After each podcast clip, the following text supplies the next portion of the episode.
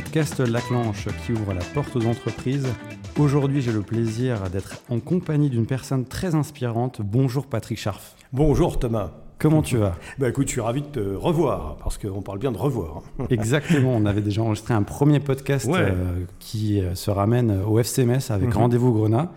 Euh, Patrick, rapidement pour commencer, qui mieux que toi pour te présenter? Bon, écoute, ça va être rapide, mais c'est vrai qu'après euh, des études de droit, euh, c'est vrai que je travaillais à l'époque à, Radio L, la radio du Républicain Lorrain, et euh, bah, je m'épanouissais totalement dans cette voie-là.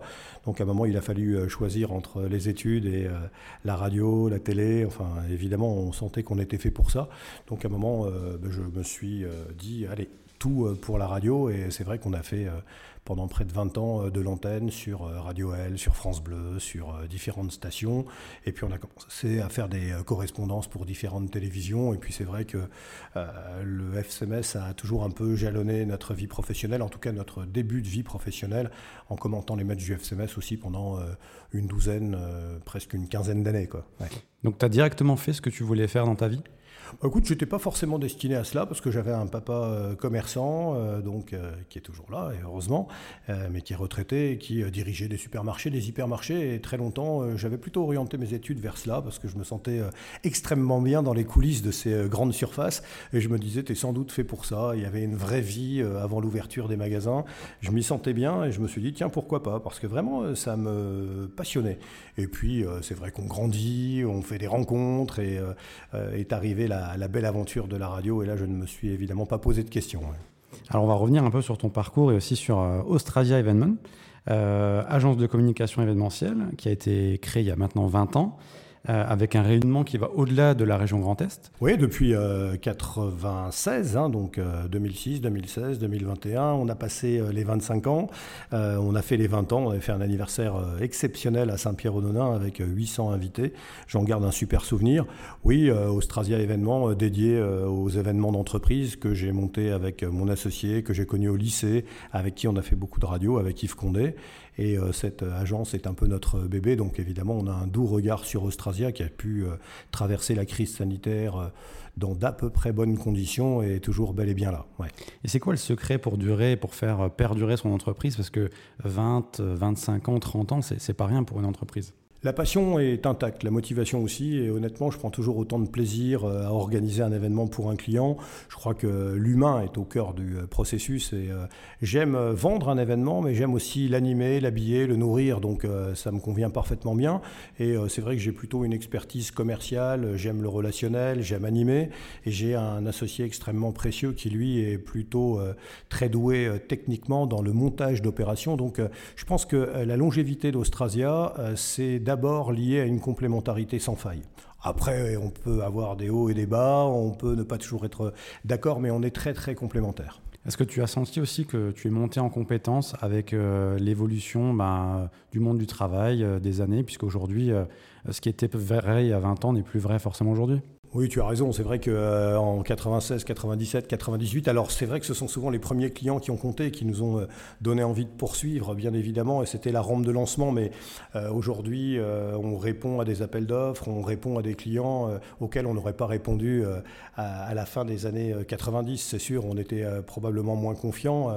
on n'est toujours pas arrogant, hein. on est resté très lucide, très modeste, mais pour autant, oui, on a pris de l'épaisseur à la fois sur le plan personnel, mais aussi euh, l'agence qui aujourd'hui s'attaque à, des montagnes parfois et ça se passe plutôt bien. Oui. D'ailleurs, tu l'as dit, tu as créé cette agence avec un ami, Yves Condé. De manière générale et de par ton expérience, est-ce que business, amitié, ça fonctionne dans le sens où euh, ben, le business reste quand même le business et euh, on peut il y a des personnes qui ont pu, par exemple, nous écouter en, ce moment dans le podcast, ben, se faire avoir parce que il y a des relations et puis c'est comme ça, c'est humain.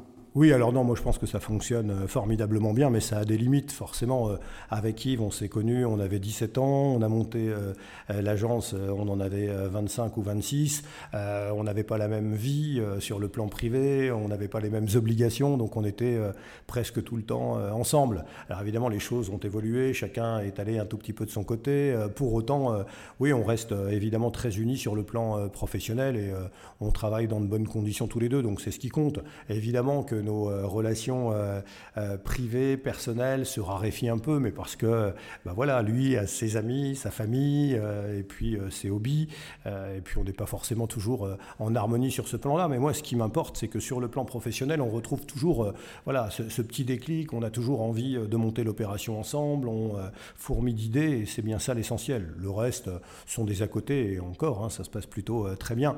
Évidemment, bah, comme tout à chacun, on vieillit et on prend des directions un tout petit peu divergentes. Par rapport à ton parcours, est-ce que tu t'es inspiré aussi d'autres entreprises, d'autres chefs d'entreprise, de relations qui se sont mises en place et qui ont pu aussi te donner des idées par la suite sans pour autant bien sûr les copier? Non, alors pas vraiment. Euh, simplement, c'est vrai que moi, euh, je vois 600 ou 650 entreprises par an, quoi. Euh, et alors, enfin, je pense que tu ne m'entendras jamais dire moi je, moi je, moi je. C'est vraiment pas le style de la maison. En revanche, il y a bien une chose que je maîtrise, c'est, je dirais, voilà, le chef d'entreprise, les entreprises qui composent au moins la région Lorraine mais euh, plutôt le Grand Est même. Je m'y intéresse beaucoup, je fais beaucoup de veille commerciale, je visite beaucoup d'entreprises. Je suis vraiment passionné par l'entité entreprise, petite ou grande. Donc j'ai au moins cette... Euh, j'allais dire, c'est pas de l'orgueil, hein, ni de l'arrogance, mais je crois que je connais très très bien ce, cette communauté, ce, microcosme, ces chefs d'entreprise en Lorraine et dans le Grand Est. Donc euh, oui, évidemment, parmi toutes celles et ceux que, que, je fréquente, que je côtoie, voilà, certains, je suis pas contemplatif, mais je trouve que évidemment il y a des chefs d'entreprise qui ont, qui ont pris euh, des risques, qui ont beaucoup de courage, qui sont à la tête d'entreprises. Ce sont de merveilleuses success stories. Donc, euh, j'ai une vraie forme d'admiration, bien sûr. Qu'est-ce qui a été maintenant le, plus dur dans ton parcours? On retrouve euh, cette citation sur ton site internet. On n'est pas magicien, mais tout est réalisable. Parce que quand on est entrepreneur, bah, il y a des hauts et des bas forcément. Oui, mais tout est réalisable parce que c'est aussi un clin d'œil à l'événementiel, mais c'est assez étonnant. Ce sont quand même souvent nos clients qui nous font progresser parce que de par la diversité et parfois ce ne sont pas des délires, mais c'est vrai qu'il y a un vrai euh, niveau, euh, degré d'exigence. Donc parfois on se dit waouh, mais euh, là ça va très très loin. Alors je dirais que maintenant sur le plan économique, on est peut-être sur des choses un tout petit peu plus. enfin, je crois qu'on a face à nous des clients, des chefs d'entreprise très lucides peut-être un peu plus terre à terre, et on évite d'être dans l'ostentatoire, le tape à l'œil. Donc je dirais que l'événementiel a changé, mais malgré tout, euh, sur le plan qualitatif, on nous demande d'être euh, très affûté. Donc oui, euh, je crois qu'il n'y a pas de limite dans l'événementiel, c'est ça qui est assez extraordinaire, mais on pourrait en parler des heures. On a eu des demandes riches et variées, ça c'est sûr. Par rapport à des étudiants qui font des, des études dans l'événementiel, quels conseils tu pourrais leur donner? D'abord, je leur donnerai un conseil, c'est que, enfin, j'en ai euh, longtemps parlé avec, euh, avec des experts, mais c'est bien d'ouvrir des, euh, des, des, lycées de la communication, d'ouvrir des filières dans la communication, mais j'ai tout entendu depuis 20 ans, l'esthétique de la communication, médiation culturelle, enfin, on mettait un tout petit peu la communication à toutes les sauces, c'était même un peu galvaudé, et il faut faire attention parce que ça dépend ce qu'on veut faire évidemment, mais moi je leur dis foncez, bien évidemment, foncez, mais attention quand même. Euh, euh, moi, je reçois trop de, jeunes gens euh, qui veulent faire un stage chez nous et qui me disent Ouais, j'ai très envie de faire de l'événementiel, mais ils ont envie de quoi? Ils ont envie de rencontrer des traiteurs, ils ont envie d'aller voir des sites, ils ont envie de superviser des opérations, ils ont envie de monter des opérations. Mais quand je leur dis Vous savez, en amont de tout cela, il faut prospecter, il faut appeler des clients, il faut connaître leurs attentes, il faut forcément un gros volet de prospection, de relance commerciale. Et là, J'avoue qu'on a de plus en plus de difficultés à trouver ce type de profil. Voilà, des gens qui euh, vont euh, pourtant euh, participer à, l'événement parce que cette première partie du chemin, elle est incontournable. Donc je, leur dis, soyez effectivement dans l'événementiel, foncez, mais gardez peut-être une petite partie commerciale. C'est important de pouvoir passer quelques coups de fil, de, décrocher et d'appeler des entreprises, connaître leurs attentes, leurs besoins, est-ce qu'un événement est, est envisageable. Voilà, et ça, j'ai quand même beaucoup de mal à trouver euh, des jeunes gens qui, qui ont envie de, s'acquitter de cette tâche.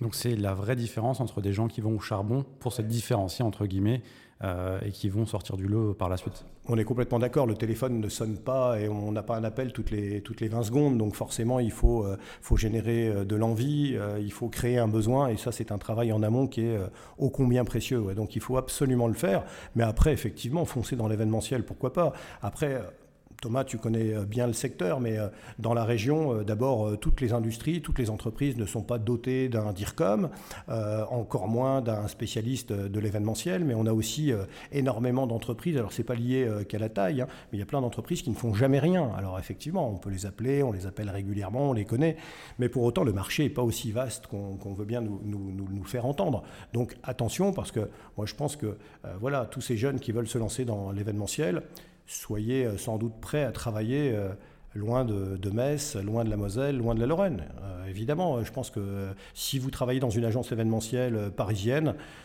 forcément, il y a d'autres budgets, il y a d'autres demandes. Je dirais que tant sur le plan qualitatif que quantitatif, il y a forcément moyen de s'éclater un tout petit peu plus, plus vous vous rapprochez de, de Paris, puisque malgré tout, on sent bien que tous les budgets et, je dirais, les centres de décision sont centralisés.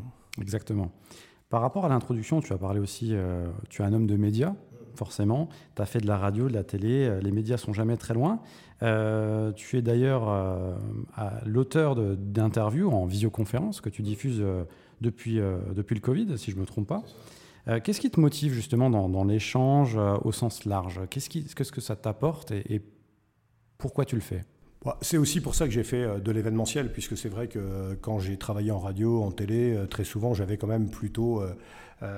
j'ai été longtemps animateur, mais je dirais que la deuxième partie de ma carrière sur ces médias-là, sur ces supports, c'était plutôt du, journalisme. Hein. J'avais ma carte de presse, et moi...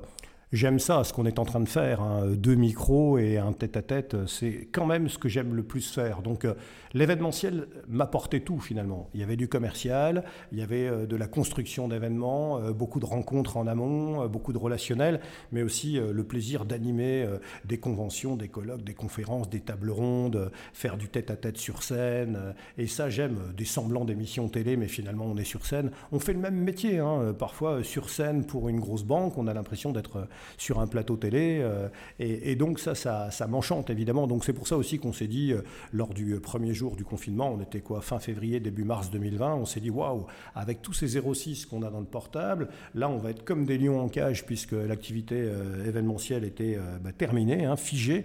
Et euh, on s'est dit, bah, tiens, on va tous les appeler, ces patrons de société, ces présidents d'associations, tous ces élus à la région, au département, à l'eurométropole euh, de Metz, à la ville, mais aussi dans toutes les communes euh, de, la région. Et on va leur demander ben, comment eux traversent cette période, des patrons d'hôpitaux, etc. Et ça a été passionnant et ça a tout de suite pris. Donc évidemment, c'est pas moi qui ai l'idée d'ailleurs, c'est ma compagne qui me dit, mais vas-y, parce que là, pendant, pendant des mois, tu, tu, vas être intenable. Et elle avait raison. Et là, du coup, c'est vrai qu'on a sorti un invité par jour, parfois deux, parfois trois, et euh, je m'occupais formidablement bien. On gardait le lien avec nos clients, avec nos relations.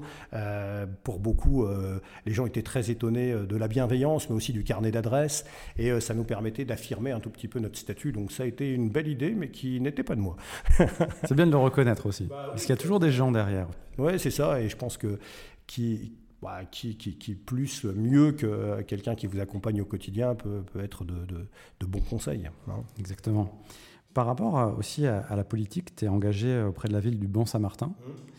Euh, je sais que ça tient à cœur. Est-ce que euh, aujourd'hui on voit une évolution, tu vois, des jeunes qui se désintéressent un peu ou qui sont un peu éloignés de, la politique? Est-ce que euh, comment on peut l'expliquer et comment on peut intéresser de nouveau cette, cette, génération, tu vois, à la ville, à la région, au département et plus largement au niveau national? Mais je ne suis pas certain que les jeunes se désintéressent de la politique. Ils font de la politique euh, à leur manière, à leur façon. Donc effectivement, euh, euh, ça ne se traduit pas forcément par un bulletin de vote. J'en conviens. Et ça, c'est toujours un peu pénible de voir le taux de participation à une élection. C'est un peu moins vrai sur des municipales ou des présidentielles mais euh, les autres euh, élections euh, intermédiaires, c'est souvent plus navrant. Donc on peut se dire, tiens, et c'est souvent, effectivement, ce sont souvent les jeunes qui, boudent les urnes. Mais à côté de ça, je trouve que moi, cette jeunesse, de toute façon, il faut surtout pas compter sur moi pour les montrer du doigt, parce que je pense que voilà, un, pays qui n'aime pas sa, jeunesse, c'est un, pays qui est franchement en danger. Donc non, non, moi je les trouve inventifs, je les trouve assez formidables. on ne sait pas du tout de quoi demain sera fait, avec tout ce qu'ils entendent au quotidien, tout ce qu'ils subissent, et le degré d'exigence, parce que moi je le vois même avec mes enfants, quand on voit euh, voilà, même un élève en terminale ou euh, dans des études supérieures, je trouve que le, niveau est, encore bien plus euh, élevé que, que, ce que moi j'ai connu. Donc, non, non, chapeau, et je les trouve, non, non, plutôt plein de bonnes intentions. je vois bien que sur les réseaux sociaux, il se passe plein de trucs, il y a plein de, communautés qui, se créent, il y, a, il y, a, des mouvements, enfin, je les vois dans la rue, euh, je vois des pétitions, je vois des rassemblements, enfin, voilà, dès lors que ça se passe bien euh, et que l'ambiance est bonne enfant, enfin, moi je trouve qu'il y a des choses assez remarquables. Donc ils font, ils font de la politique. De toute façon, les, modes de, consommation ont changé et, et de, derrière de de hobby et de tout ce qui, les passionne. Exactement, exactement. C'est tout à fait cela en fait.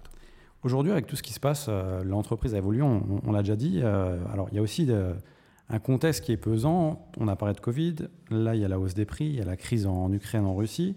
Euh, est-ce que c'est dur d'être optimiste quand on a une entreprise, quand on est chef d'entreprise, quand on a des projets Est-ce que c'est semblable à, ce à des périodes que tu as déjà vécues ou pas forcément? Non, mais c'est vrai que la crise sanitaire a frappé, le monde de l'événementiel de, plein fouet, ça c'est indéniable.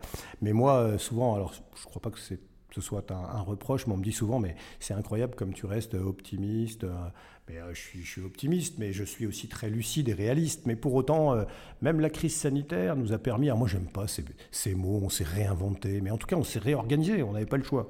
Le marché de l'événementiel était à l'arrêt et moi, j'ai trouvé ça assez formidable parce qu'on a vécu des moments. Alors, oui, c'était étonnant, oui, euh, au moment où des gens, euh, malheureusement, euh, disparaissent. C'était tragique, dur, enfin les mots, les mots, on pourrait en utiliser d'autres. Mais pour autant, moi, j'ai le souvenir aussi de clients qui me disaient, écoute, c'est maintenant qu'il faut tenir, imagine, imagine peut-être des tutos, est-ce que tu peux me faire une vidéo, est-ce qu'on peut commencer à réfléchir à une manif à distance Et c'est aussi comme ça qu'est venue l'idée des Zooms, c'est que finalement, enfin Zoom, Teams, peut-être un petit peu Skype, mais Zoom, Teams, on n'en parlait pas il y a 4 ans. Quoi. Non, pas du tout. Donc euh, c'est assez étonnant et on a fait des choses merveilleuses. Moi, ça m'a rappelé un peu, euh, puisque ça, j'y ai participé, le début des radios locales hein, en 81, 82, où euh, finalement, avec un tout petit émetteur, on arrivait à faire des choses merveilleuses. Et bien là, on se disait, tiens, avec notre téléphone ou avec notre PC, ben, je peux appeler Thomas et je peux discuter avec lui. Et puis si c'est vraiment très intéressant, ben, je vais l'enregistrer. Ah, puis si je l'enregistre et que c'est intéressant, je vais le diffuser. Et si je le je vais peut-être avoir des centaines euh, d'auditeurs ou de spectateurs, et parfois ce sont des milliers.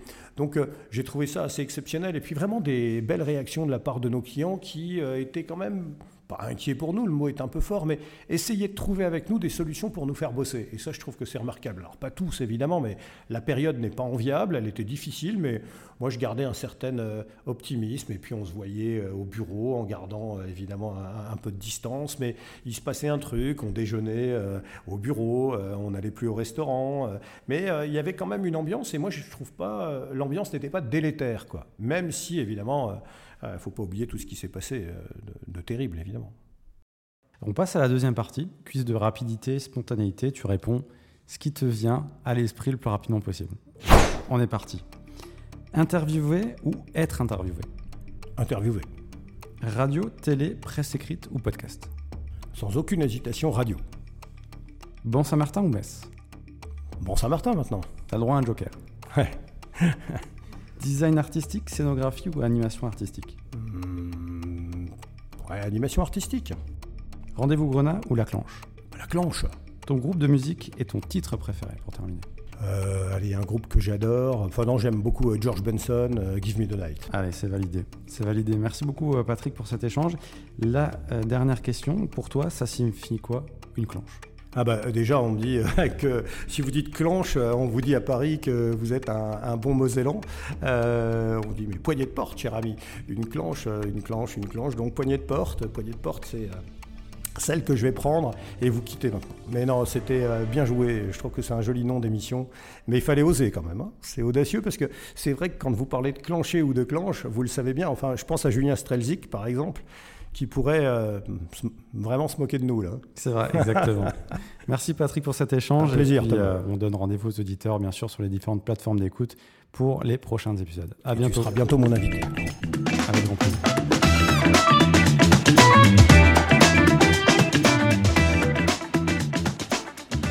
Merci d'avoir écouté l'épisode du podcast La Clanche. Si l'épisode t'a plu, n'hésite pas à laisser un avis et à le partager autour de toi. Pour en savoir plus et si tu veux échanger, rendez-vous sur le site www.confidence-sportive.fr. À bientôt